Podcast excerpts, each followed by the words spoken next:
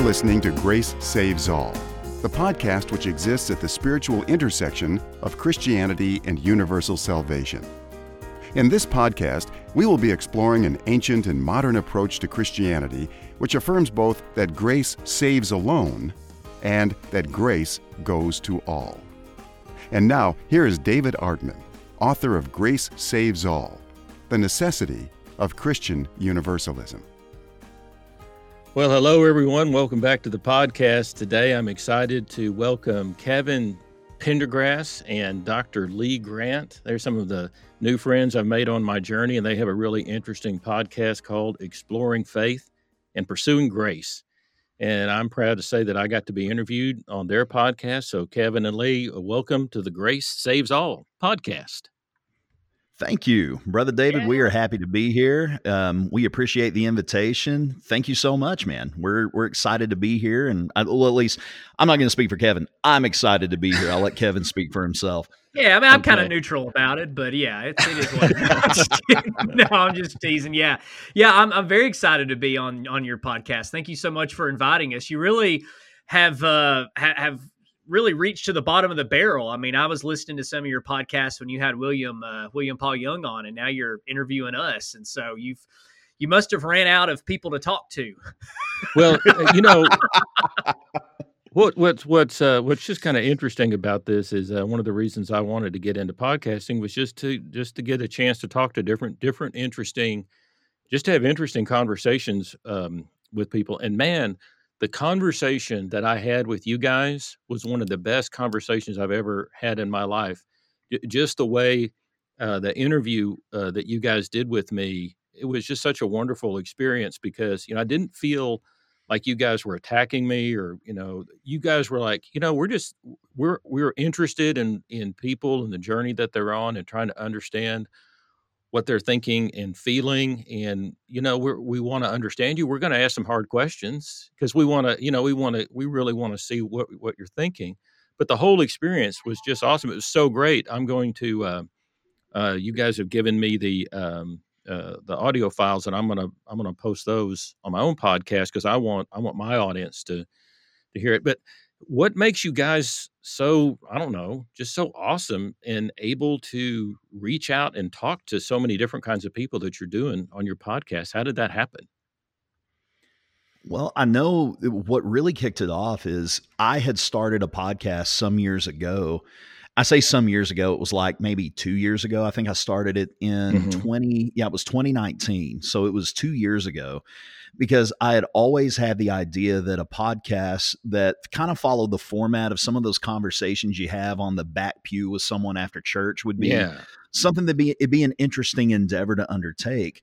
And at that time, I was going through, we may get into this further along in the conversation, but at that time I was going through some some pretty heavy thinking and some pretty heavy um, I don't want to say deconstruction, but I was definitely being reoriented towards a better understanding and a better perspective on the scriptures and what their purpose was.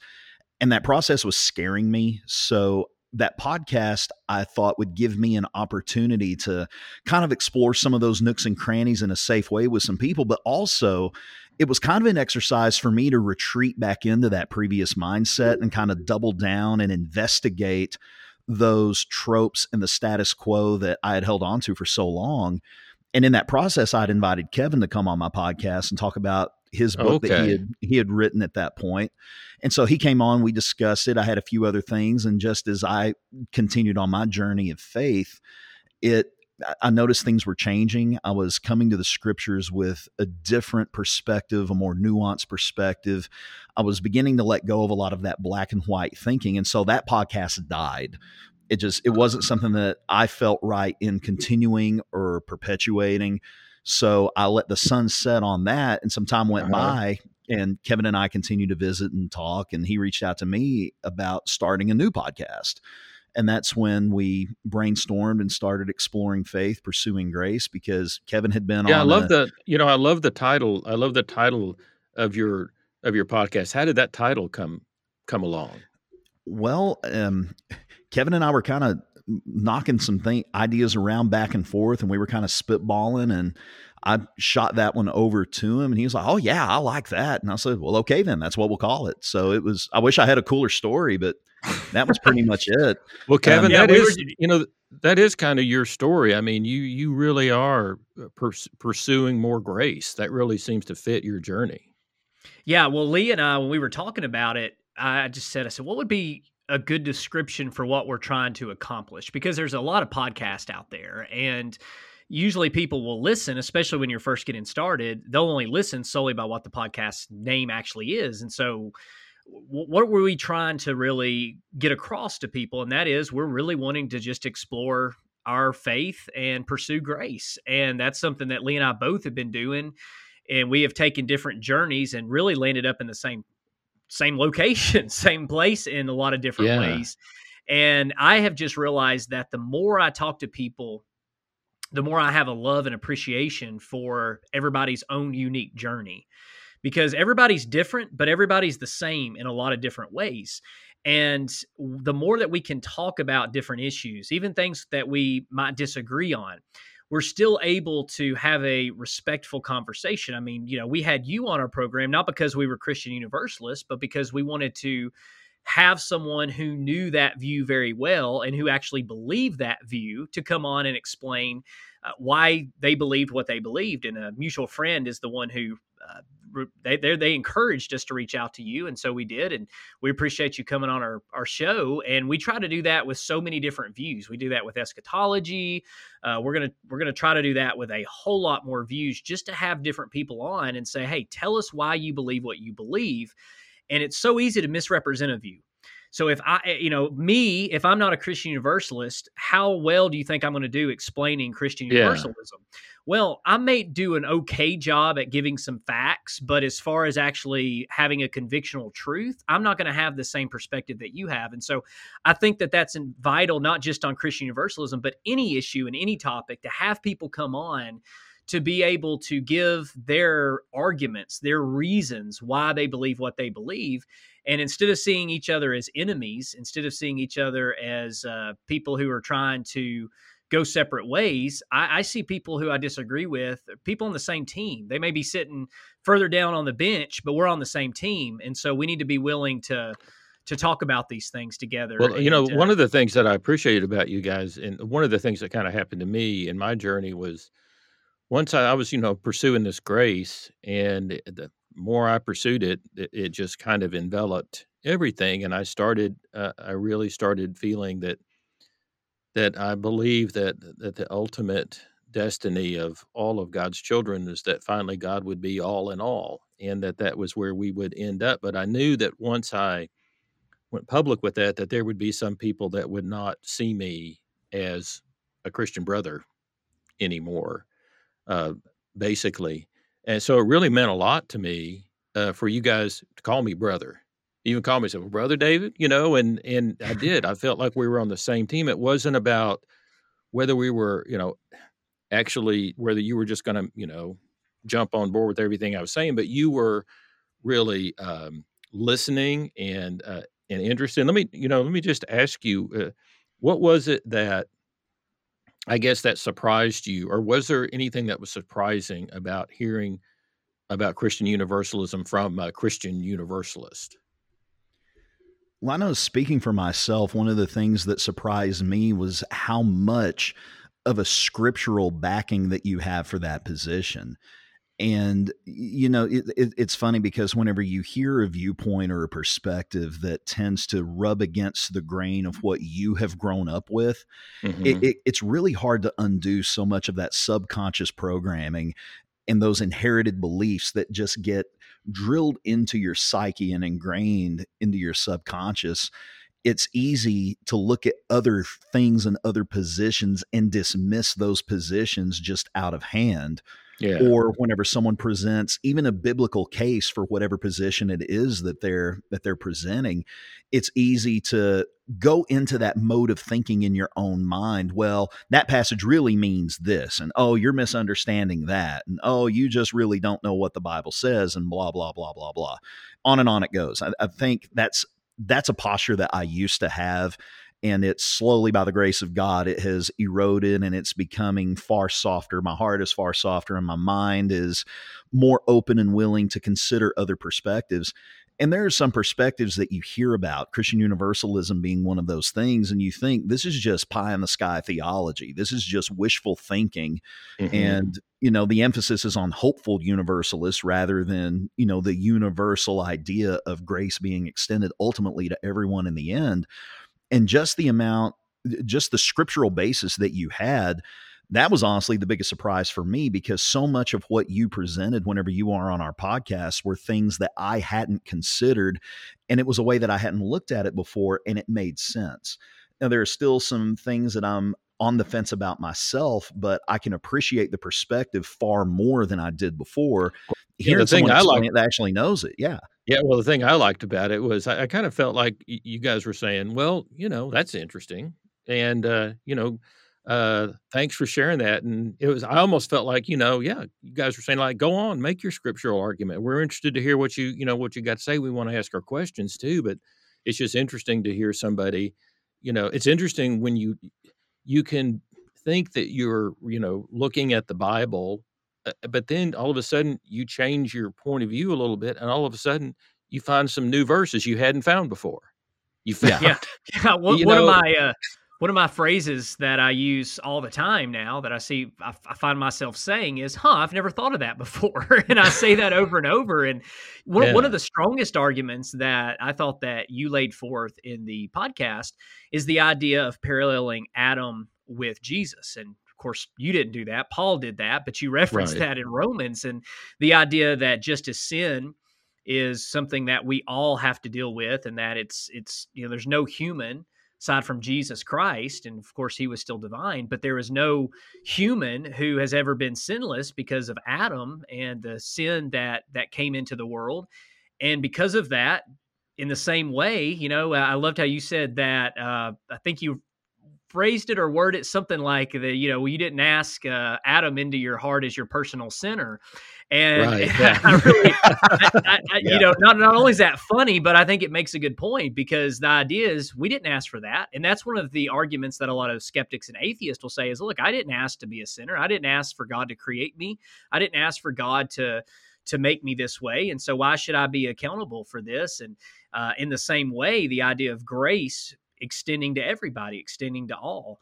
And I really thought that was a good argument. I also like the idea of just putting some of the more philosophical arguments together of looking at the nature of God. If God's all powerful, if God's all knowing, and if God's all loving, then why in the world would he not save everyone?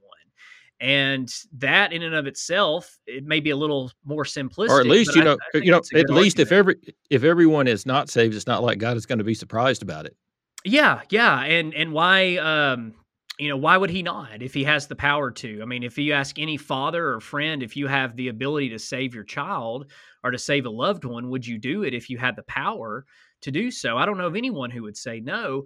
So I think those arguments those are those are really strong. Those are really strong. And it was funny because I had someone reach out to me personally and they just couldn't believe we would have a Christian universalist on our our uh, podcast.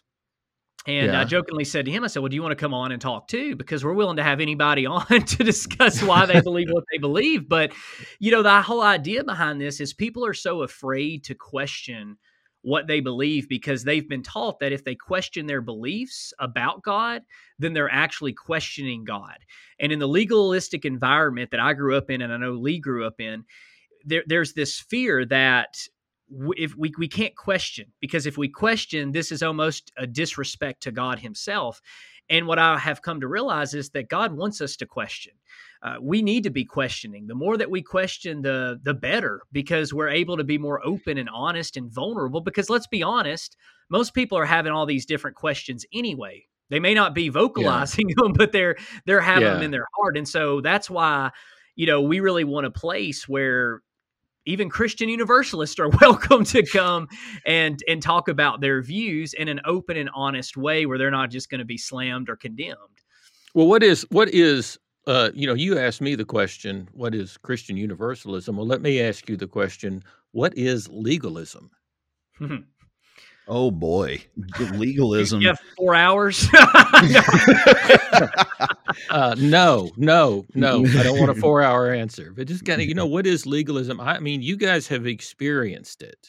From your well, experience of it, what is it? So, so I've written a book about my whole experience called uh, "Different Kind of Poison: How Legalism Destroys Grace." And, you know, there's really not necessarily a textbook definition of legalism. You're going to hear people describe it in different ways. But the way that I really describe it in my book in just a very simple, stripped down idea, and that is trying to earn salvation. It's a matter of approaching God through a law system and that whole idea of a legality instead of a relationship with God. And for years, that's how I tried to live my Christian life is through a legality. Is I have to do enough in order to go to heaven, or I have to make sure that I'm getting enough points, for lack of better words. And I would have yeah, never I read, it that way. I, read, know, I read your no reading your book. You weren't you weren't just the legalist, you were the legalist of legalists.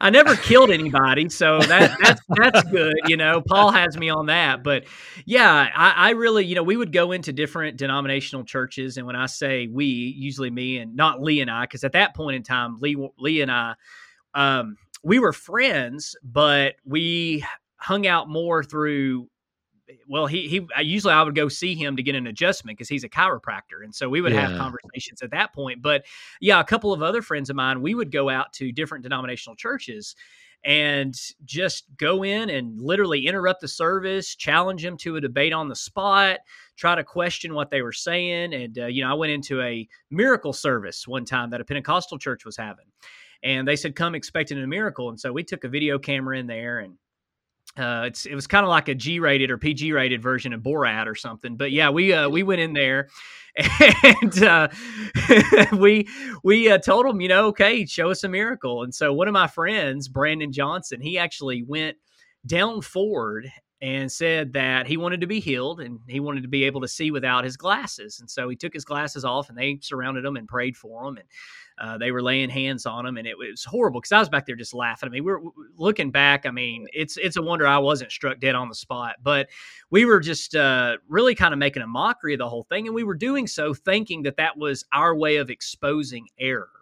And mm-hmm. we actually had the we had the cops called on us several times in different churches. In fact, one friend that I used to go into these different denominational churches with, um, he uh, he ended up getting arrested one time and then that way we would be able to kind of act like we're we're the Christians in the first century. We're getting persecuted for teaching the truth, and so it fed into almost a, a martyr complex as well. But yeah, I, I really was. You know, I tell people that I I honestly know few people who were as legalistic as I was in the sense of just really uh, not just trying to be saved through a law system, but was willing to uh, just compl- be a complete jerk, man. And I I regret it so much because most people who are caught up in legalism are not like I was. I mean, there are some out there, but I tell people openly and honestly, hey, when you read my book, I'm the exception. Don't think everybody stuck in legalism is a big jerk like me because, um, you know, they aren't. But I really thought that I was supposed to be a jerk for Jesus. I really thought that was my calling.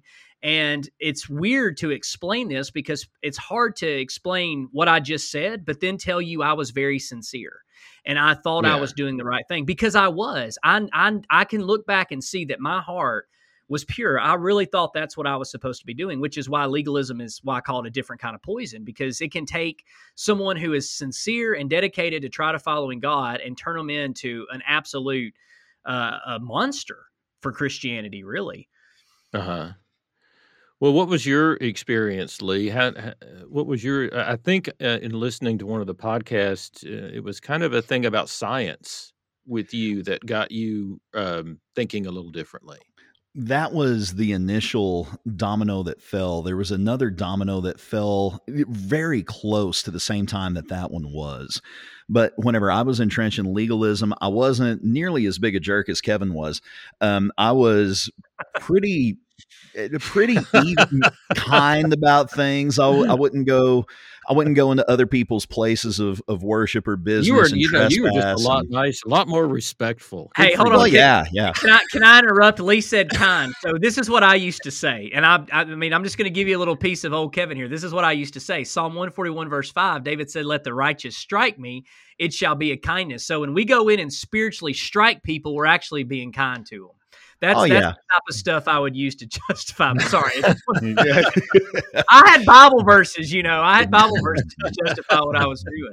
Well, whenever I was still very much enmeshed in that same mindset, I grew up oneness Pentecostal, and we oh, wow. weren't we weren't as legalistic as I would become later as far as breadth goes, but we were very, very much legalistic about the modality of baptism and the methodology by which it was done. You know, the right incantation needs to be said, and I say that kind of tongue in cheek. You know, it has to be in Jesus' name, and that in Jesus' that name, not not in the name of the Father, Son, and the Spirit, but just in the name of Jesus only. Yes, right? yes, okay. Jesus only. That's that's another moniker that's used to refer to oneness Pentecostalism is Jesus only. Um, anyway, started through some different things that happened that I won't get into now. I left faith behind for a while and embraced atheism for about a year and a half, two years. Started talking to my wife, realized that there was a huge thing missing from my life, which had to do with those things of a spiritual nature. She was a member of the Churches of Christ, and I started studying with her, started studying with the people that would become my in laws, and converted, became a member of the Church of Christ, and was, you know, there for well over 15 years. And in that time and in that process, I've always been willing to get up in front of people. So becoming a teacher within whatever church we were working with yeah. or worshiping with at the time was was easy for me. I've never been afraid to get up and talk in front of people. Speech was one of the easiest classes I took in college. So it was, you know, there was nothing to it for me. But whenever I would get in the pulpit, I would be every bit as uh, what's the word I want to use? I would be every bit as spirited as Kevin would be whenever he would preach. I would be every bit as passionate about it as he would be. But in my interactions with people outside of the church, whenever you're not preaching to the choir, whenever you're not speaking to people that are going to affirm your position and pat you on the back and give you the attaboys, I mm-hmm. would be mm-hmm. a little more reserved. I would be a little more, um, oh, I guess I, I, can't think of the word that I want to use at the moment, but I wouldn't be as vitriolic as as I would have been if I were in the pulpit. So I would kind of lead people in a different direction, try to study with them, and I would, you know, I'd put the screws to them after a while and would lean into it. But two things that did it for me. One of them was I had a good friend of mine who was in a relationship in a marriage that wasn't going well, and they were saying that it, it, it was just a really really bad situation and they made the remark to me you know it's really strange that that if I I can't divorce my husband for any reason because our teaching, which we did a whole series on this on our podcast, yeah, I saw the that. whole teaching in the churches of Christ on marriage, divorce, and remarriage is, is if fornication doesn't happen within the relationship, then there's no scriptural right to divorce and then marry someone else. And they were saying it, it's so bizarre to me. They were venting one day that I could kill my spouse. And if I got away with it or once I got out of prison, I'd be able to remarry no problem, but I can't divorce and marry someone else. That just doesn't make sense. And I got to think, you know, that really doesn't make sense. So I started looking at that. And then at the same time, I was having an experience in, in, within my own faith, within science, looking at cosmology, looking at all of the evidence that exists that science has discovered and the redundancy that exists across different fields of science within biology and geology. And uh, I can't think of the term for it now, but the study of trees and plants, cosmology, um, astrophysics, botany. Thank you. There we thank go. You. Yeah, there's the win but all of this evidence was flying in the face of the approach that I had taken to reading scripture. And I, came really close to having a nervous breakdown over it. I had sleepless nights because I had all of this cognitive dissonance. I had all of this internal conflict taking place and I didn't know what to do with it. And it ultimately led to reorienting myself towards the scriptures and reorienting myself to how I read the Bible and approached the Bible and elucidated mm-hmm. truth from the Bible. And it was about that time that Kevin and I had reconnected. And that's when I began working through various things and realized, man, this approach I've been taking to the scriptures, it's really a ham fisted approach. And I'm really not approaching the scriptures in the manner that really they ought to be approached. And it seems, it seems to me that, that one of the things that's going on with both of you guys is you're looking for more, it's more of a relational approach. And, uh, yeah, I wonder if you can just tell, tell me from you guys' perspective. Uh, we're in a time right now where there's a lot of people that I'm just going to say are sort of on the move spiritually, and they are questioning lots of things. And uh, it seems like just a lot of us are looking for that relation, looking for a more relational understanding of our spiritual spiritual connection um, with our heavenly Father. And uh, could you just say uh, say a little bit about what you're seeing as you're, inter- talking to people and just experiencing this? Well, I think the feedback that we've gotten from our podcast really speaks volumes to that because whenever you're going through that process, like Kevin did and like I did, and I mean, we're still going through it, when you're in the middle of that, you feel all alone. You don't feel like you really have a connection with anyone anymore because you're guilty of thought crime. You're not thinking the right things, you're not believing the right things. Mm-hmm. And whenever you take that and you couple it with the incredible diet it's it's such a oxymoron whenever you think about it of a situation we are more connected now than we have ever been with social media and you have the world's information all of the knowledge that has been parsed so far you can hold it in the palm of your hand yeah. You amazing. can connect to people around the world. I think I've got close to 2,000 some odd friends on Facebook how many of them do I really know? How many real, deep, real life connections do I have? It's almost like the more we've become connected in the digital information age, the more disconnected we've become from each other. And in that disconnection, we then begin to get disconnected from our friends, from our neighbors, from our brethren because of some of these paradigm shifts that we go through. And so many people experience what Kevin and I have experienced. We hear from people every day almost that are going on similar faith journeys. And it's because the relationships that they thought they had with people in their faith community or even with their own families were predicated upon sharing in a common set of beliefs about a certain set of topics. It wasn't a real connection. And I think the reason why we see so many people that are going in that direction is because they're starved for connection. They don't have that connection with each other. And because they don't have that connection with each other, there's a lack of understanding of, of what it means to experience that connection with God and to experience that connection with our Heavenly Father. And having grown up in a religious household within Christianity from the time I was born, with the exception of those couple of years in the wilderness of atheism until now mm-hmm. for you know over 30 years i just now within the last maybe 2 years have really begun to feel like i am experiencing that connection with god it, it's only now in my mid to late 30s that i feel like i'm actually forging a relationship with jesus that i actually have a relationship with god and it's it's a completely different thing than what I've been accustomed to. But I think yeah, whenever when, we're starved for that connection, that perpetuates itself and eventually we begin to seek that out and hopefully we find it. Yeah, that was uh that was well put and and Kevin uh that was that was a big part of your book was sort of a paradigm shift uh towards a more relational understanding of things. Yeah, perception is reality for most people. Uh, what I mean by that is the world that we grow up in is the world we know.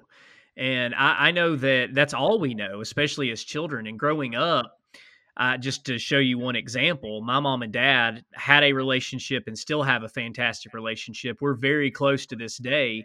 And I just love them to death. They always have loved me. We have a very healthy relationship. And because that's the way I was raised, that was my world. That was my perception of my world. And so that's the way everybody else live too. All my other friends were supposed to have a, a, a, loving mother and father. And right. as I grew as I grew up and got a little older in middle school and high school, I started realizing that wow, a lot of people they don't have what I have. In fact, the majority of people who were my friends, their parents were divorced, or even if they were married, they they maybe were separated or they didn't have a good relationship. And so I remember actually uh, dating a girl when I was in tenth grade, I believe, eleventh grade And she said something that has stuck with me to this day. And I mean, we didn't even date. I think we went on two dates, but she just told me, she said, Kevin, not everybody sees things the way you see them. And that was just, I don't know, it just kind of blew my mind at that point because I'm like, huh, really? Like they don't? and as I grew up and ended up going to preaching school and ended up just starting to go to more congregations because the job position I had after I graduated school is I was a director of a program called the Gospel of Christ. And my fundamental job was going from congregation to congregation, telling them about our work. And so I would visit, no joke, uh, about 200 churches a year. And that didn't even include all the ones I was going through throughout the week trying to cause trouble and, you know, talk to them. I mean, that was just me going from congregation to congregation. And yeah. these were all these were all supposed to be the churches of Christ. These were all people who were supporting our ministry who I thought everybody saw the same uh, every everybody was supposed to see everything the same way. And as I started talking to these elderships and leaderships and ministers and pastors, and I was at this point only about 24, 25 mm-hmm. years old, and or even younger than that really yeah 23 24 25 when i was doing that i noticed that the people who were supposed to agree oftentimes didn't even agree.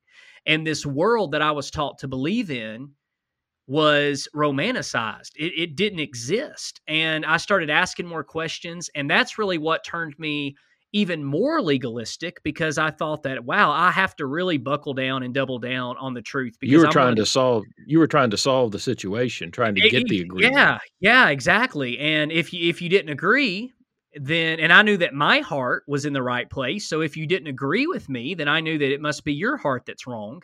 And so I would have to mark you as a false teacher and go on and find some other people who I could get to agree with me before we could have any sense of unity.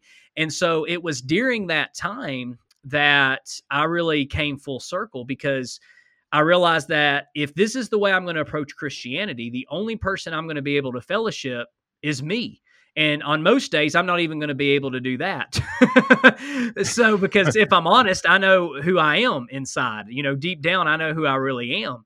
And so it's this idea, this kind of utopia idea that many Christians have of their belief being the only belief or being the dominating belief or yeah. sometimes we even call it church, church orthodoxy and in my new book i talk about how we've got to be careful about making these overgeneralized statements and making it sound so simplistic because you know who's orthodoxy i mean if, if we're going to say church orthodoxy whose exactly are we going to to follow um, because they didn't agree they didn't agree on a lot of things. There were all sorts of divisions, even within the first first and second century. And so the question then became, what am I going to do?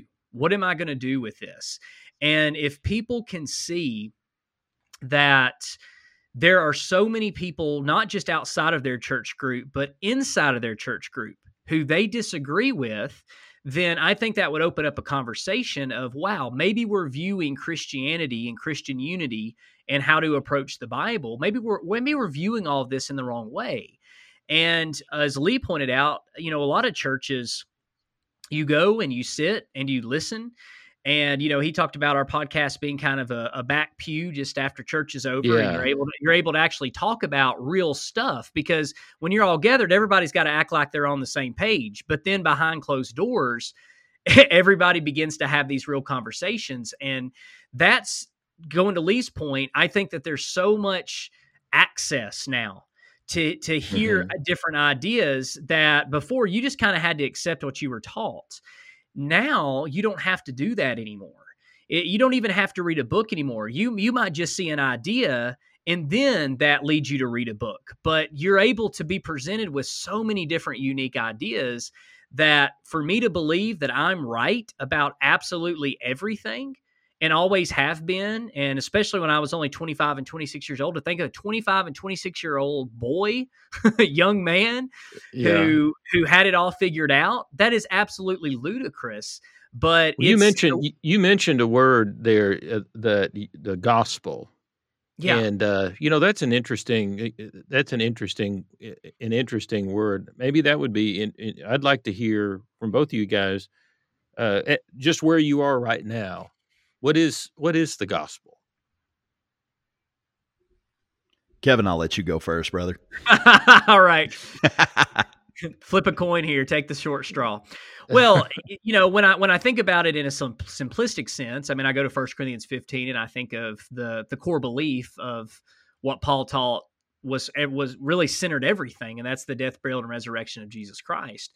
But even then, I think that's more of just a theological statement. I don't think that means a whole lot to people because if you say, well, you have to believe in the death, burial, resurrection of Jesus Christ, it's like, okay, well, all right, I'm, I'm good to go.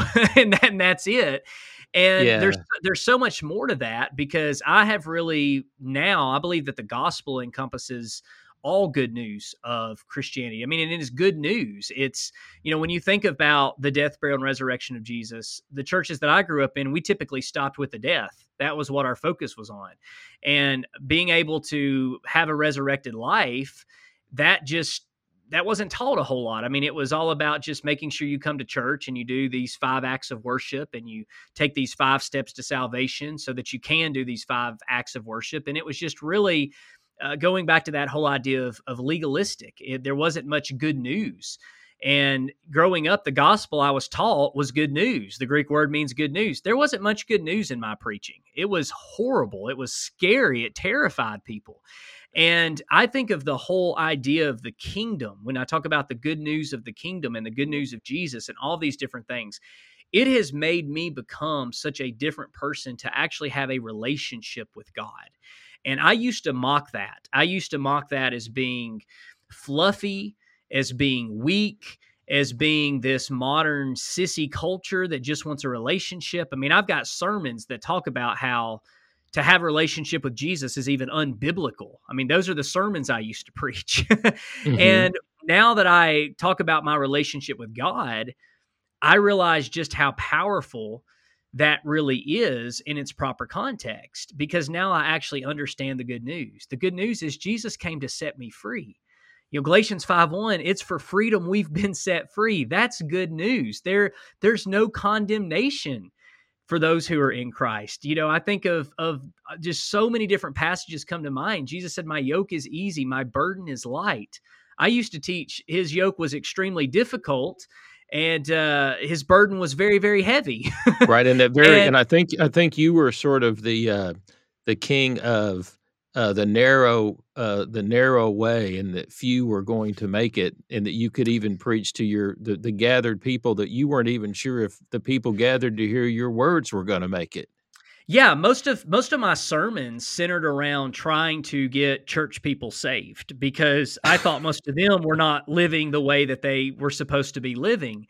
And I don't like terms, I don't like descriptions um, that are overgeneralized because I think that in doing so, it, it can invoke feelings in people that may not be correct. But, you know, used to, I was what I would call myself very conservative, evangelical, fundamentalist, those types of words now I was t- I was having a conversation with a friend. He goes, "Well, where would you describe yourself right now?"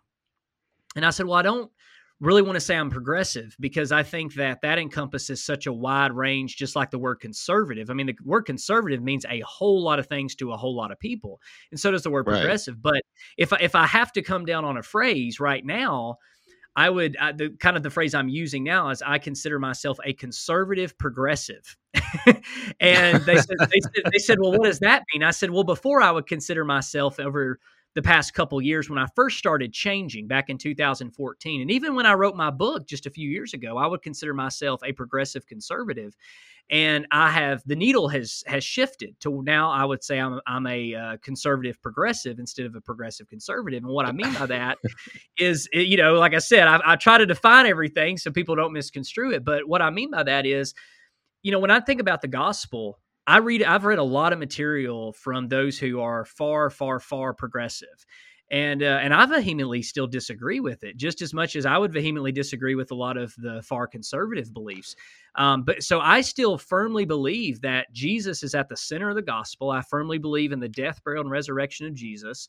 Um, you know, I think that those beliefs are are crucial to establishing Christianity. Not that other people who have different understandings and views of the death, burial, and resurrection of Jesus, maybe more myst- mystical views, can, you know, are not Christians. I'm not saying that, but to me, that's where it starts. Uh, when we're going to talk about the gospel, it's the good news of of Jesus saving us. And I'm not even going to get too specific on different theories on the cross or atonement theories, but because ultimately, whether you take penal substitution or Christus Victor or any other ransom views or you know what whatever view um, you know that that you take on what mm-hmm. Jesus did on the cross, ultimately Jesus taught us to live to live a crucified life. And a crucified life is going to be one that mimics Jesus and how he treats people, how he loves people, how he shows them grace, how he says, you know, shows them mercy over judgment and all of those things in short that's that's my 10 minute definition of the gospel but all right yeah that, that's kind of where i'm at right now and of course all of that's subject to change but i try to let people know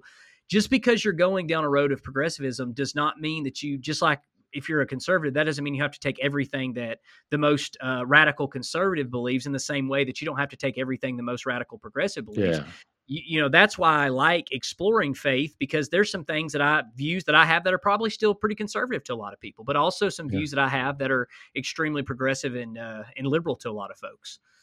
All right. Well kevin okay lee next up to the plate man. What's the gospel? well, my answer is going to be similar to Kevin's in a lot of ways. If you were to ask me five years ago what the gospel was, my answer would have been an outline or detail of the things you needed to do in order to make God happy so that he would save you.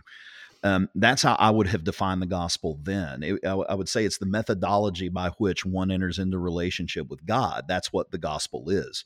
Mm-hmm. But in reading the scriptures and reorienting myself to the Bible instead of going to the scriptures to try to confirm a blueprint that that one must follow in order to enter into the grace of God what I have found in scripture is that the gospel it is that good news of Jesus Christ.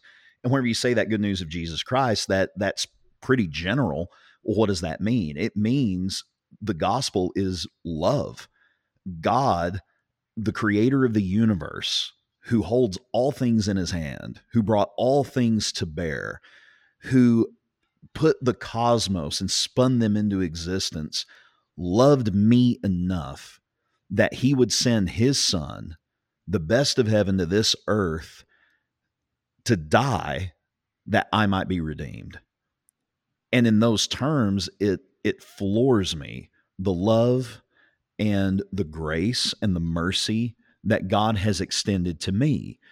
And in that, there is nothing that I can do to earn such a large favor from God. There is no level that I can attain that warrants that kind of reward or that kind of redemption being extended to me.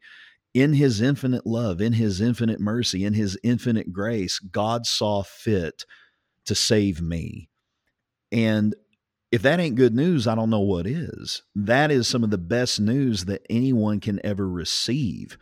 That gospel is perfectly and completely encompassed in the person of Jesus and the redemptive work that he engaged in on Calvary.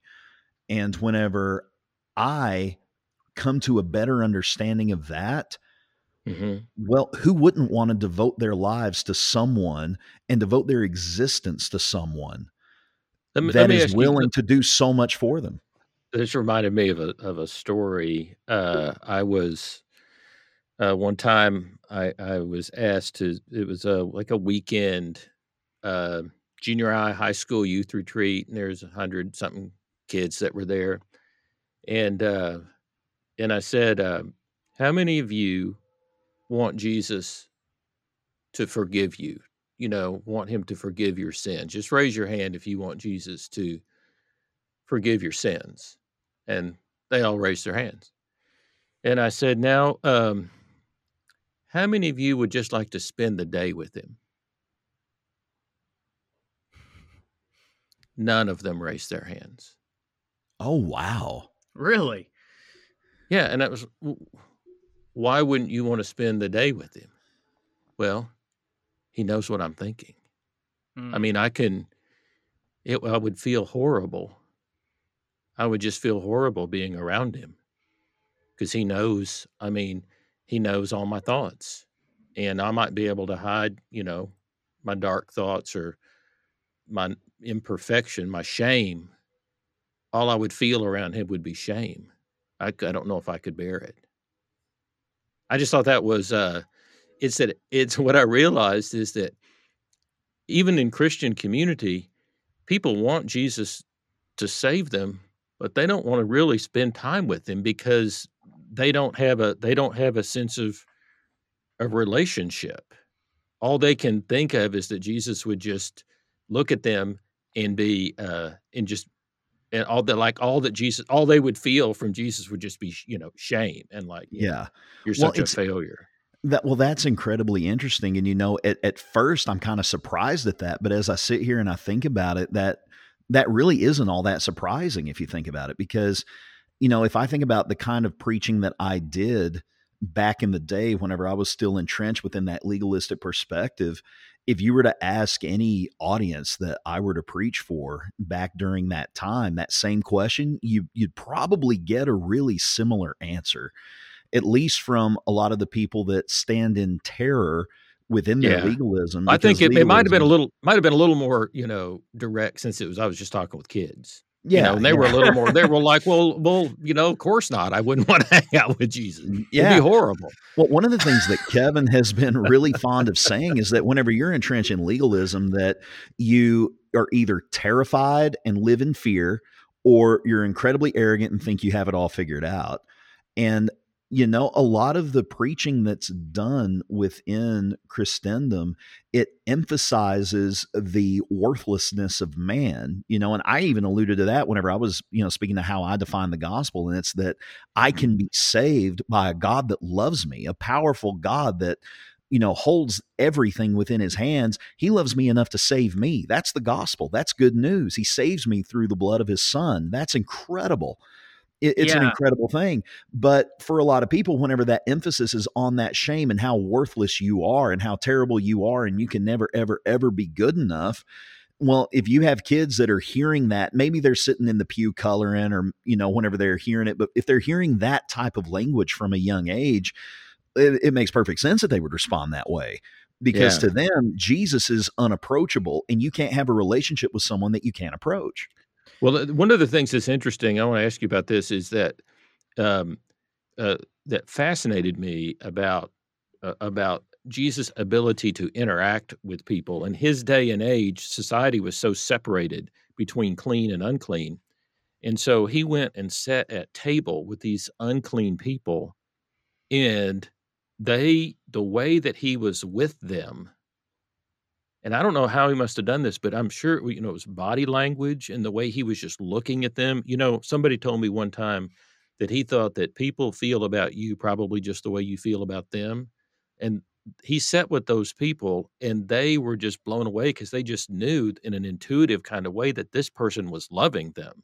and with them and the pharisees saw it too and they just they just all knew um, exactly what you know exactly what was happening in that moment. So you know that's kind of a part of of, relationship and what just what do you think it would be like to to be with um to be with jesus? What would what, what do you think that would what would you know do you think at an at an intuitive level if you were with him I, I think that Jesus, just based on what we see in Scripture, like you said, the, that world was so stratified, and there was so much just hate and disdain ingrained within people that were different from them. You know, Jews versus Samaritans versus Romans, and on and on and on it goes. And Jesus crossed those boundaries, and he made people feel loved. He made them feel welcome.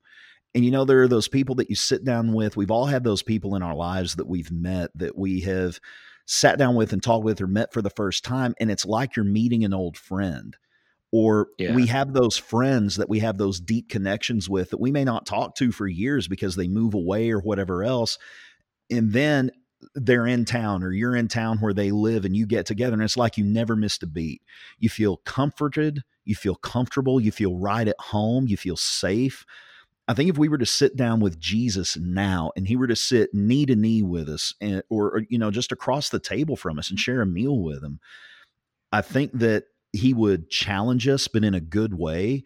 And I think you'd feel the love. I mean, that's, that's just from what I see reflected in scripture. Yeah. That's well put, Kevin. What what, what are your thoughts on that? Yeah, well, I, I, wanted to circle back around for a moment to Lee's definition of the gospel and how he explained it. I think he did a lot better than I did because the uh, the, the whole concept there that Lee really just stripped it down to saying it's love. The gospel, in one word, is love. And I like that. I like that. And I, I know I've heard that before, but I don't know what it was when Lee said it. Something just hit me the right way because everything that the the gospel is about jesus ministry the death burial and resurrection of jesus all of those things demonstrated his love for us. And when you look at the passages in john 3.16 or 1 john 2 1 and 2 that that talk about a crucified life with jesus and uh, crucicentric christianity and christocentric christianity which are the two of my favorite descriptions now on how i read the bible is through jesus and what he did and the life he led and so I like that, Lee. That's really good. I'm, I'm, I'm, i like the way that you put that. I appreciate you you putting that together for me because I just I like the way that you know when it when it all everything Jesus did, it's for him to show us how much he loves us. And so to answer the question of of hanging out with Jesus for a day, used to I would probably be like the children who were a little hesitant and I was, wait, I don't know. No, I, I, don't think I would want to, or at least not right now. Give me about a week or two so I can go get perfect. And then when I'm perfect, maybe me and Jesus can hang out a little bit.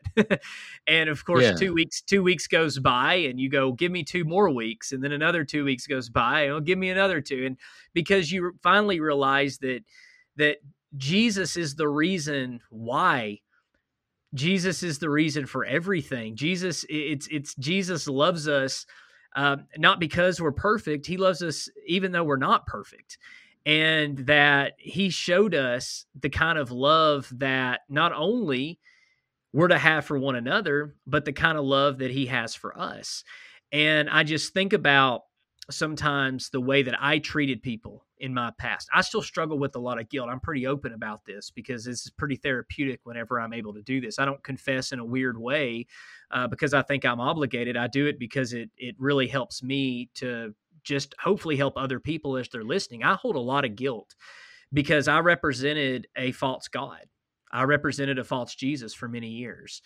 And uh, of course, I've repented and uh, I have tried to go back and talk to people and apologize. And, you know, it just got to the point where I didn't even know who all I could should apologize to. And somebody finally one day they said, Kevin, think about Paul. Do you think he went to all the families of the people he killed or put in prison and apologized? I said, Well, no. They said, Well, of course not. You know, quit quit beating yourself up. But I, I, I bring all that up to say that I presented such a unchristlike Jesus to people in my preaching that that's who I thought God was. That's who I thought Jesus was.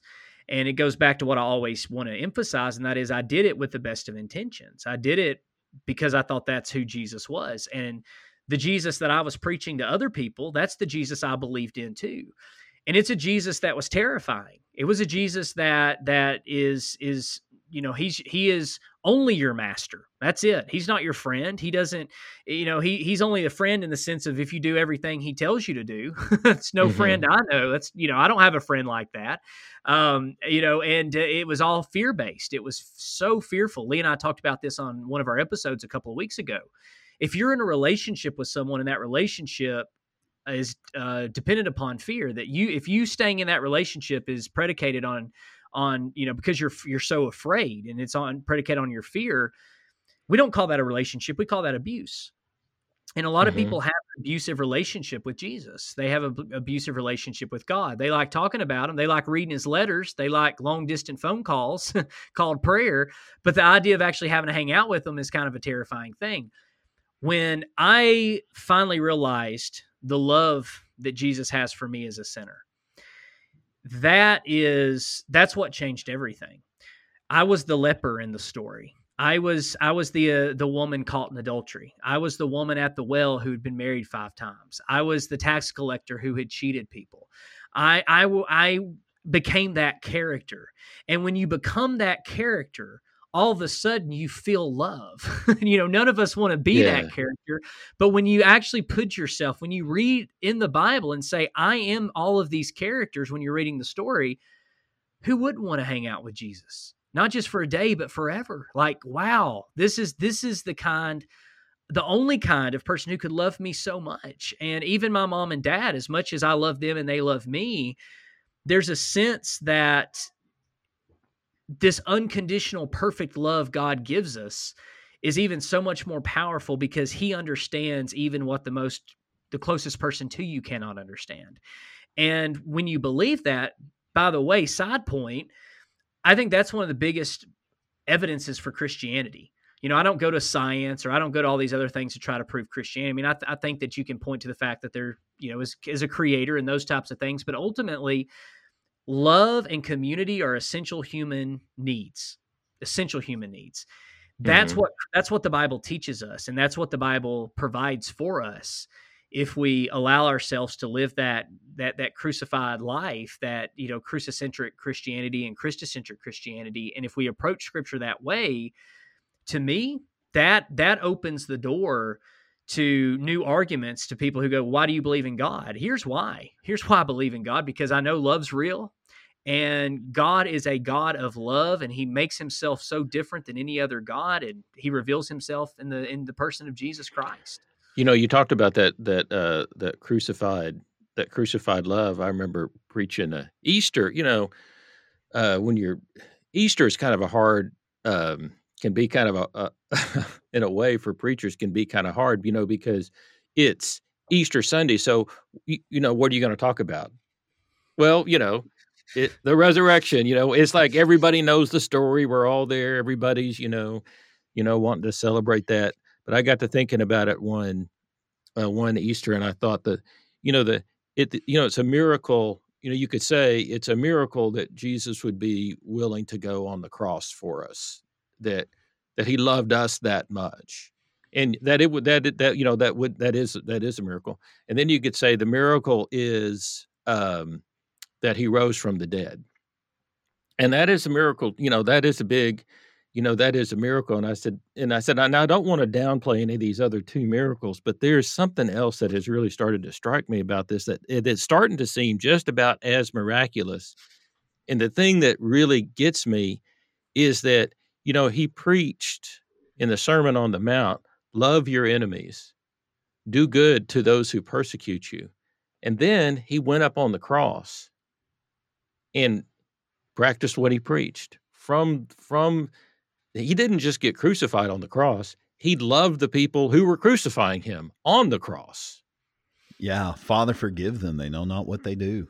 Yeah, he, you know, it'd be one thing for me to be crucified for a bunch of other people that I loved, but to being crucified and to know that you're being crucified for the person who is crucifying you and that you're loving them as they are crucifying you, and that some way beyond our ability to understand that, that the God in whom we live and move our and have our being submitted to our worst act of violence and received it in love and somehow just turned everything inside out and used it as the moment um, for unleashing this great this great salvation. Um, so you know, thanks for bringing up that cruci- that cruciform love, Kevin. It's uh, well, it's a pretty amazing thing. Yeah, and that and I've I've been studying a lot more on the different theories of of why Jesus died, and you know what all of them have in common Jesus loved us. And yeah. you know, I, I, think that people can sometimes kind of get caught up, and I do think some theories are are not as harmonizable with God as others. But ultimately, the focus is that whatever you believe Jesus accomplished on the cross, Jesus Jesus accomplished the fact that He is a God of love. That that is what He proved ultimately and he showed us as we as, as we see in the new testament letters as they continuously allude back to this how to love other people. And I can't, uh, as you pointed out, David, I can't imagine. Usually on a good day, I couldn't imagine dying for most people I love, you know. But I mean, I would like to, I would like to say that I would, but you know, yeah. I don't know. I mean, if push comes to shove, I, you know, I don't know. But uh, I would like to say yes and give that give that uh, nice answer. And but eh, eh, people who I don't love, and when I say don't love, I mean don't have a good relationship with are my enemies because I should love everybody. So let me make a Yeah. correction there. But people who who are my enemies or people who are torturing me or people who've tortured people I love, and to sit there and and still love them. And I think about Jesus and Judas and just the relationship that they had. If you've ever been stabbed in the back by somebody, it's very tough to to to want to be around that person especially if they really haven't apologized but if they have apologized it can you, you can really it can really be difficult um, but when you know that someone is going to betray you and not just stab you in the back or betray you just to a couple of friends or maybe gossip about you but actually turn you over to the authorities and and you're going to be ultimately killed because of their betrayal and yet you still eat with them you still love them you still Mhm. accept them into part of your group i mean that that's a kind of love that to me is beyond comprehension and that's why god is a god worth serving Well, one of the things that I appreciate about you guys is, uh, you know, on the I'm I have been somebody on the receiving end of your love, and one of the one of the one of the things that love does is it it just pays attention. It's just with you. It's just listening to you, and the experience of being interviewed by you guys was just the experience of two guys that were showing love to me and welcome and it was like you know what? Just be, you're safe with us. Just tell us uh you know tell us what you're going through. Tell, tell us about your experience what this looks like to you how you put it all together.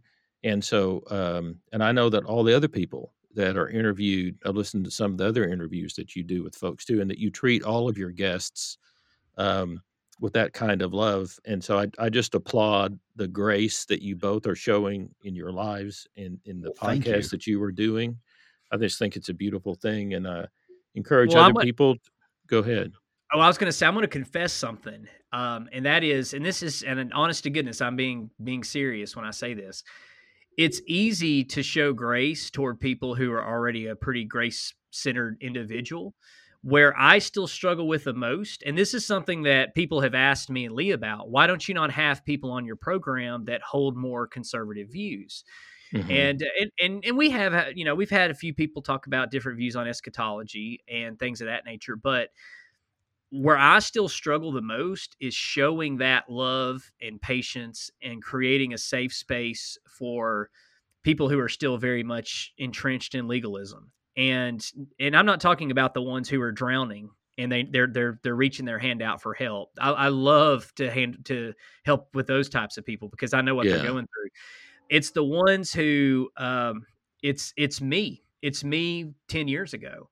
And i have a, a hard time interviewing people who who who were like me 10 you know like i was 10 years ago and you know lee and i both have talked about trying to get more people on who have more so these conservative views to be able to engage and just discuss and show them love and grace and mercy because when i first started changing and this is kind of just a warning to people who are getting out of legalism it's easy to be bitter towards people of your past congregations and those who are still what you would consider Yeah. more conservative or legalistic and so my struggle and I, I feel like i am getting better but my prayer is always i'm asking god to help me be grace centered and merciful even toward those because I just have a hard time sometimes. Uh, those are the ones that sometimes the gloves come off very easily, and I can get right back into a mudslinging contest. And I'm like, whoa, why can't I not treat this person like I treated David Artman? Or why can I not treat this person like I treated all these other people who came on our program that I disagreed with? Why am I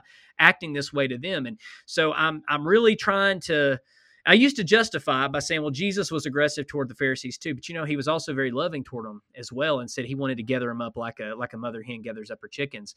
So at, that's something because I don't want people listening to this saying, "Oh, Kevin and Lee are you know just so sweet and they're you know they just have it all figured out." Because goodness gracious, I am so far away from that, and I want I am gro- trying to grow my love every day, and I am so far away from where I, I need to be and from where I want to be, but uh, having these conversations is just a good reminder that I need to make sure I'm being loving and, and graceful. Yeah. Well, one of the things, I mean, one of the things that I see you guys doing is it's it's sort of like you've sort of come out and and you're being more uh, you realize, you know, hey, I was I wasn't as gracious as I could have been, and uh, you know, there's some other people out here that are maybe feeling like they're not understood or um, uh, maybe you know could use being you know would be interested to listen to them and and hear from them. So to me what you guys are doing is you're kind of ex, you're expanding to me you're widening the conversation and yeah that's um, yeah that's i just appreciate that.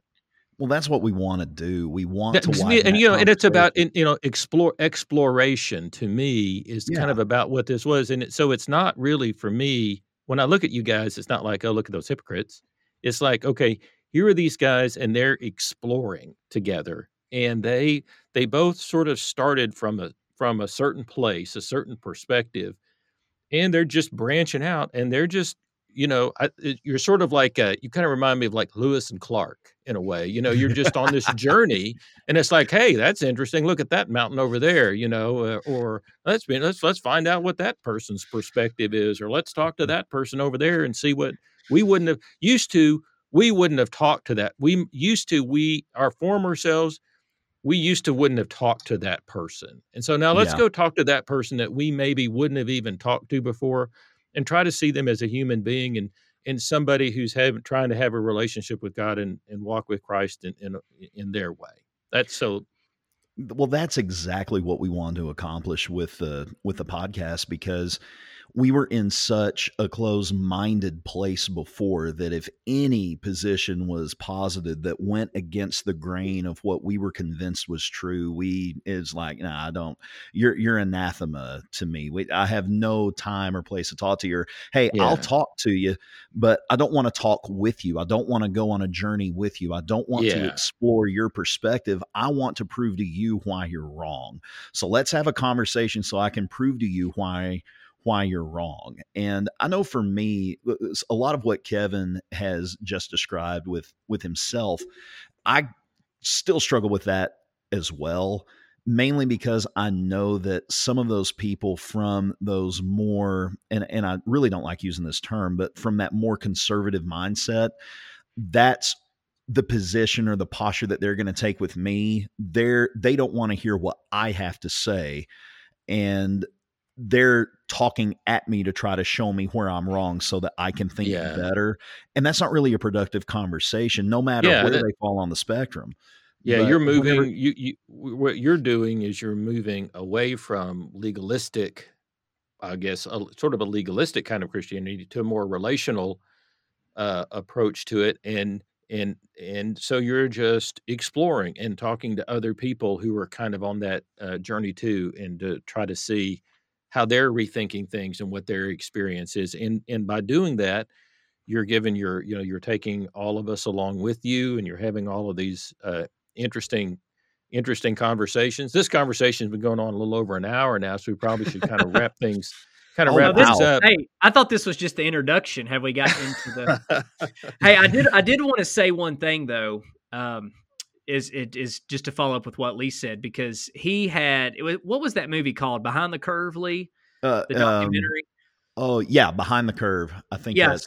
yeah. So so we watched that last night, and I don't know if, if you've heard of it, David, but it's I it's basically about uh, it's a documentary on a lot of flat earthers, and it the the last part, Lee where they were talking about how even if you know if they ever came to the conclusion they were wrong they would no longer have the current community that they have made with this flat earth association but they also wouldn't be able to be accepted back into general population with people either. People wouldn't accept them anymore. And i thought that's so sad because that's how i feel with a lot of people who are struggling and not just in legalism. I, I mean, that's that's my experience, but there's so many other views that people struggle with, and I always want to make sure to keep those doors opened because when someone is ready to start questioning, and I mean actually question, not just tell me why I'm wrong or give me their perspective, but actually try to have a conversation.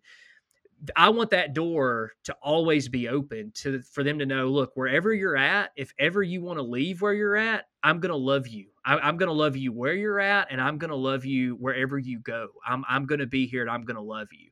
Now that doesn't mean everybody's always to be open to your love uh, at all times, and there's some relationships that could be toxic, and I believe that there needs to be proper boundaries set. But I'm speaking just generally here that if I realize that if I'm going to try to help people who are trapped and I, I want to try to, to to help bring them the gospel, love, good news, then I don't want to treat them in such a way that even if they were to change, they they wouldn't feel like they would be safe to come to me. And so I appreciate you saying that, David. That means a lot that you felt safe with us, even though we disagree. I hope everyone, you know, that we ever interview feels the same way that they feel like we're honest, then we're sincere, and that we're respectful and we'll respect you. We want to hear what you have to say because I've been wrong before. I'll be wrong again. I can guarantee you there's a lot of things I'm wrong on right now. And so it's just always keeping that door. And Lee and I both have discussed that's where that's that's one of the probably the biggest compliments we've received in our podcast. And if that's all we do, if all we do is demonstrate how we hope people can have good engaged conversations and still love each other and respect each other and make people feel like they have a safe place to do that then then we we've done what we have set out to do. Well from from the perspective of a christian universalist who um you know doesn't uh, sometimes i don't know how i'm going to be you know how, i'm going to be received how you're going to be received yeah. Yeah yeah you guys uh really made me feel um welcome and loved and, and and included and for folks like me you know that's uh that's that's a gift and so uh, uh we certainly appreciate you and uh what you're doing and and i just want to say um uh, God bless the both of you on the journey that you're on, and I applaud your, you know, you're reaching out and you're experiencing more grace, and you guys are engaged. And I'm going to be following uh, what you're doing. Kevin, you got a you've got a new book that you're working on. You want to say a little bit about that, or how close are you to uh, having that yeah, out there? Well, it was supposed to be out last year, if that gives you any indication. Um, but I uh, I keep reading books because I want to make sure that I'm representing all views fairly. Uh, but yeah, it's, yeah. it's called it's going to be called "Blinded by the Bible: Rethinking Our Relationship with Scripture," and it's really just a conversation starter. Um, I'm not trying to make any conclusions uh, for for anybody or really or everybody or anybody really, but it's just more about how we can approach the Bible, how the Bible was written, taking into uh, context some of the things that we forget, the culture, the different literature that's found in Scripture, all the different ways that the Bible accommodates, and so yeah, I'll be I'll be talking about that um, a lot more probably as time grows closer to to promoting it and um, as time. All right. Well, to, yeah, uh, you got you got a place to promote it right here. I'll be happy to talk with you. Uh, I appreciate I'll be it. Happy I'll be happy to talk with you about it. So, Kevin and Lee, just thanks a lot for everything that you're doing, and I just want to encourage everybody if you want to listen to some really interesting conversations and some people loving each other and just learning and sharing together, go to the uh, Exploring Faith and Pursuing Grace uh, podcast and get to know uh, Kevin and Lee and um, you guys just keep up the good work and hopefully we'll talk some more in the future, okay? Hopefully, David, thank you so much for reciprocating that kindness and for having us on as guests, brother. We really appreciate it. Yeah, thank you, Man, brother. You're welcome, guys. You're welcome, brother. Talk to you later. Thank you for joining us in this episode of Grace Saves All. You can help spread the word by sharing this podcast with others and by giving it a rating on iTunes. If you want to find out more about David, or if you'd like to leave him a message, go to his website, davidartman.net. In the meantime, let's work together to help a hurting world know about the greatest news ever announced.